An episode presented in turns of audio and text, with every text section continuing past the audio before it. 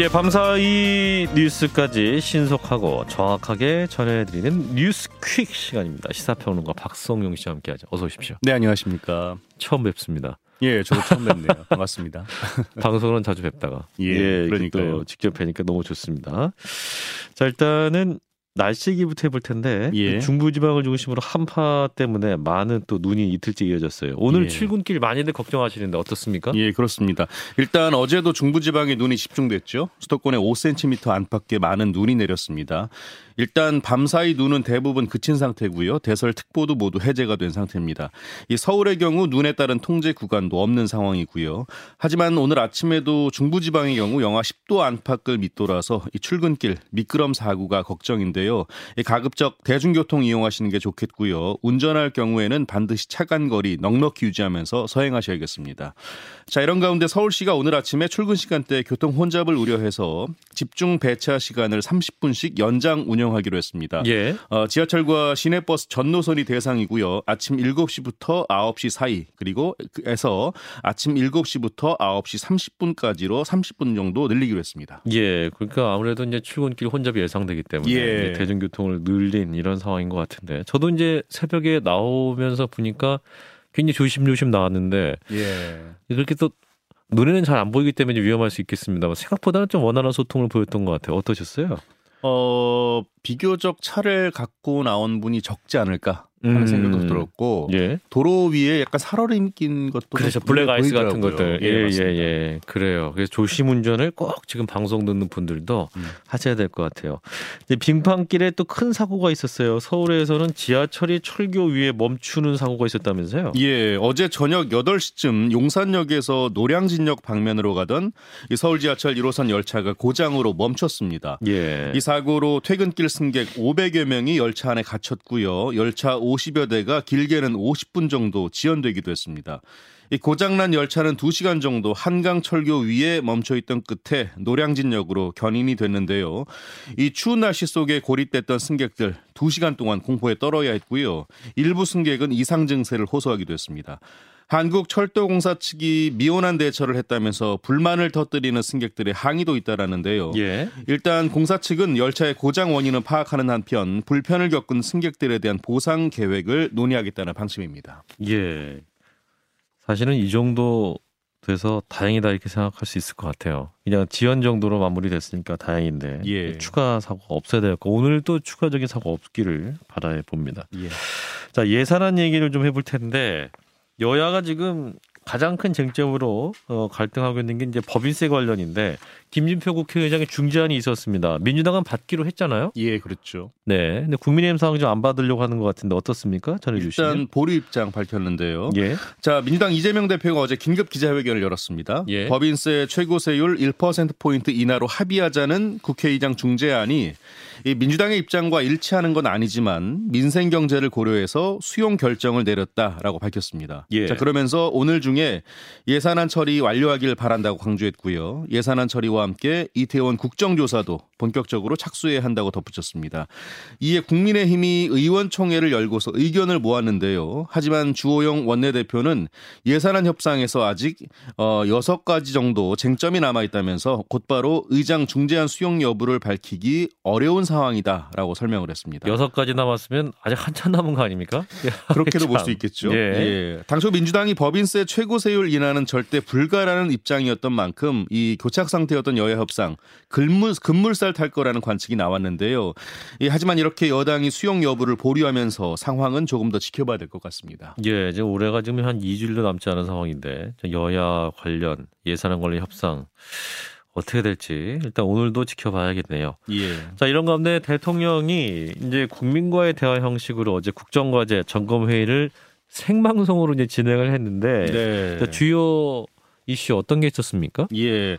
어, 경제 민생과 지방 시대 3대 개혁을 주제로 156분간 질문과 대답이 이어졌고요. 윤석열 정부의 철학 알렸습니다. 예. 예상했던 대로 노동과 교육, 연금 이렇게 이른바 3대 개혁에 대해 강력한 의지를 내비쳤는데요. 예, 특히 노동 개혁을 이루지 못하면 정치도 경제도 망하게 된다면서 노동시장 유연성과 이 보상 체계의 공정성, 노사 법치주의 등을 개편 방향으로 꼽았습니다. 아, 그리고 연금 개혁 관련해서는요. 향후 수십 년간 지속할 수 있는 완성판이 나오도록 지금부터 시동을 걸어야 한다고 했고요. 심도 있는 연구와 공론화 과정을 거쳐서 이번 정부 말기 혹은 다음 정부 초기에 마무리해야 한다고 설명했습니다. 또 교육 개혁은 이 지방 균형 발전과 미래 세대가 국가 국제 경쟁력을 가지는 차원에서 두루 중요하다고 했는데요. 이 그러면서 광역 단체장과 교육감을 런닝메이트로 출마하게끔 하자는 제안도 내놨습니다. 예, 노동연금 교육개혁 윤석열 정부가 이제 충돌범을 하면서 가장 중점 과제를 삼겠다라고 말을 했었습니다. 예, 그 그렇죠. 구체적인 내용에 대해서는 그게 뭐냐라는 음, 질문이 있었는데 예. 어, 일단 그 내용에 대해서 국민들이 좀 더 많이 알 수 있었던 음. 그런 기회가 되지 않았을까 싶고 맞습니다. 또 무엇보다 또 많이 관심 있으시죠? 부동산 얘기도 있었어요. 예, 그랬죠. 자, 다주택자에 대한 과세를 줄인다는 계획도 나왔는데요. 이 윤 대통령은 시장에서 열악한 지위에 있는 임차인들이 저가의 집을 빌릴 수 있는 여건을 만들겠다라고 말을 했습니다. 이 자칫 부자들 세금을 덜어주느냐는 오해를 할 수도 있겠지만 다주택자 중과세가 이 고스란히 임차인에게 전가되는 게 시장의 법칙이라고 했고요. 이 문재인 정권의 부동산 정책을 또 비판하면서 수요 규제를 빠른 속도로 풀어서 시장 안정에 최선을 다하겠다고 강조했습니다.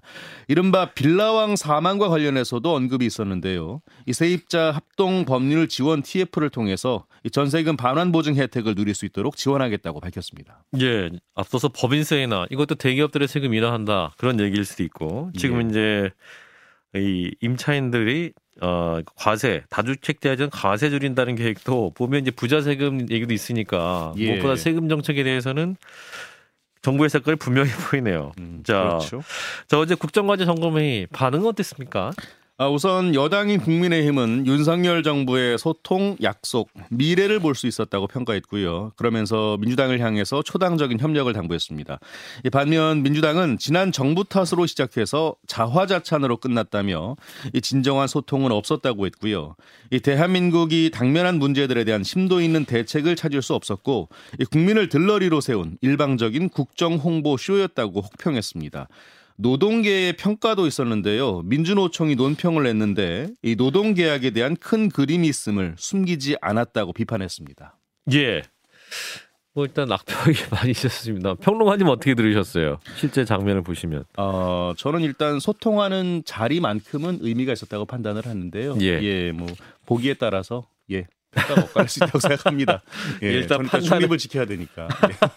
판단은 국민들이 하시라 말씀인데. 예. 저 일단 뭐 이런 정책 논쟁은 좋은 것 같아요. 맨날 예. 정쟁, 뭐 어떤 사법 이슈 가지고 여야 간에 극한 대립하기보다 음. 일단 이야기거리, 정책, 어, 뭐가 좋고 뭐가 나쁘냐 뭐 이런 것에는 생산적인 논의 이끌 수 있는 여지가 있기 때문에 음, 일단 맞습니다. 긍정적으로 본다라는 분들도 많이 계신 것 같아요. 예. 자, 이어서 대장동 개발 비리 의혹에 대해서 얘기해 보죠. 김만배 씨가 이제 극단적 선택을 했다는 아, 시도를 했었다는 이제 뉴스가 있었어요. 예. 근데 119 신고를 하기 전에 20시간 전에 이미 자해를 했었다라고 변호사가 진술을 했는데 예. 변호사에게 연락을 했었던 거거든요 보니까. 예 그렇습니다. 아, 노컷뉴스 취재를 종합해 보면요. 김씨의 변호사는 14일 오후 9시 50분쯤 수원시 장안구의 한 대학교 인근 차량을 찾은 뒤에 이 김씨가 부상을 입었다고 소방에 신고했고요. 예. 현장에 출동한 119 대원들은 이 김씨와 변호사를 발견하고 김씨를 수원의 한 대학병원으로 옮겼습니다. 이 발생 당일 김씨의 변호사는 김씨와 계속 연락을 주고받았다고 하는데요. 이 그런 그런데 경찰 조사에서는 이 김 씨가 14일 새벽 2시와 4시쯤 각각 극단적 선택을 시도했다고 들었다고 진술한 것으로 알려졌습니다. 아, 현재 김 씨는 병원에서 치료를 받고 있습니다. 예. 지금 그 생명에는 지장이 없는 그런 상태로 치료를 받고 예, 있는 거죠? 그렇습니다. 예. 자, 이런 가운데 이제 김만배 씨의 그 범죄 수익 은닉을 도운 혐의를 받고 있는 김 씨의 측근들 영장이 청구됐군요. 예, 그렇습니다. 검찰이 화천대유 공동대표 이한성 씨와 화천대유 이사 최우향 씨에 대해서 구속영장을 청구했는데요.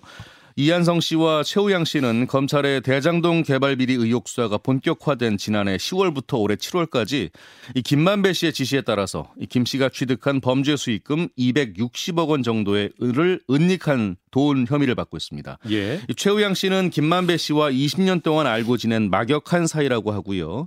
이 그리고 김만배 씨의 자금을 직접 최 씨에게 전달하는 등 김 씨의 금고지기로 알려진 인물입니다. 예. 어, 영장 심사는 오늘 오전에 열리고요.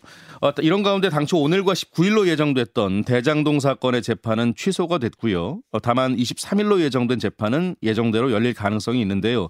일단 김 씨의 건강 상태를 보고 향후 결정될 것으로 보입니다. 네, 영장 관련 심사 오늘 오전 10시부터 11시 30분부터 이제 진행될 수도 있다라는 이제 보도가 나오고 있는데요. 이제 관련 소식도 아, 지켜보도록 하죠.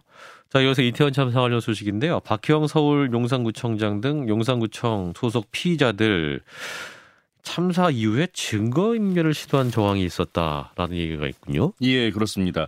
이태원 참사를 수사하는 경찰청 특별수사본부는 이 박희영 구청장 등 용산구청 소속 피의자 일부가 참사 이후에 휴대전화를 바꾸거나 잃어버렸다고 주장했다고 밝혔습니다. 한꺼번에 바꿨다? 예. 자, 설명을 좀 드리면 예. 특히 박 구청장은 참사 일주일 만인 지난달 5일 원래 사용하던 삼성 갤럭시에서 애플 아이폰으로 휴대전화를 교체했고요.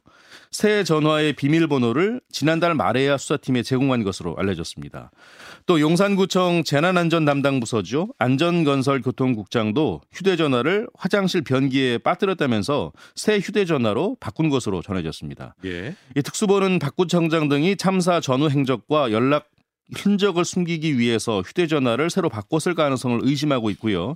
증거를 없앨 우려가 있다는 이유로 구속영장 신청하는 방안 검토하고 있습니다. 예, 지금 조선일보 단독 보도가 나와 있는데 그 용산구청장과 수행비서, 행정실장과 간부 3명이 참사 일주일 뒤에 현금을 내고 휴대폰을 바꿨다.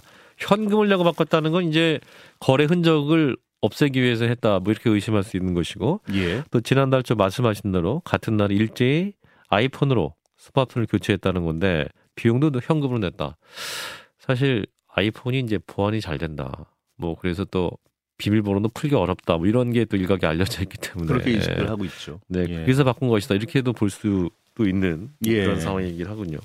일단 수사 상황을 또 지켜보도록 하죠. 음. 특사 얘기입니다. 연말 특별 사면 대상자 이명박 전 대통령이 이렇게 거론됐는데 형 집행정지 기간 연장을 신청하지 않기로 했네요. 예. 어, 이전 대통령의 형 집행정지는 오는 28일까지인데요. 법률 대리인은 이 특별 사면 대상에 포함되지 않더라도 형 집행정지 연장 신청을 하지 않을 것이라고 전했습니다. 이 건강이 특별히 좋아지거나 나빠진 건 아니라고 했는데요. 형 집행정지가 끝나면 교도소에서 복역하면서 건강 상태를 살필 거라고 설명했습니다.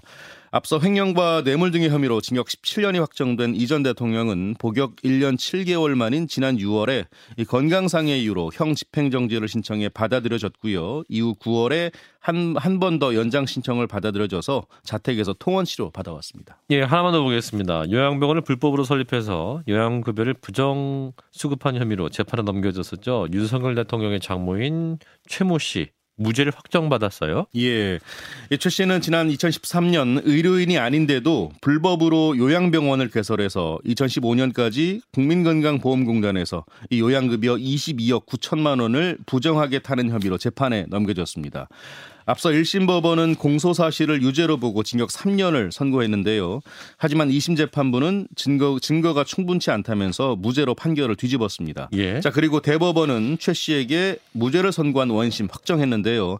이 재판부는 최 씨가 병원 운영과 개설에 공모하고 가담했다는 가담했다고 볼 만한 증거가 충분치 않다면서 원심의 판단 인정했습니다. 네, 여기까지 보도록 하겠습니다. 뉴스퀵 시사평론가 박성용 씨였습니다. 고맙습니다. 고맙습니다.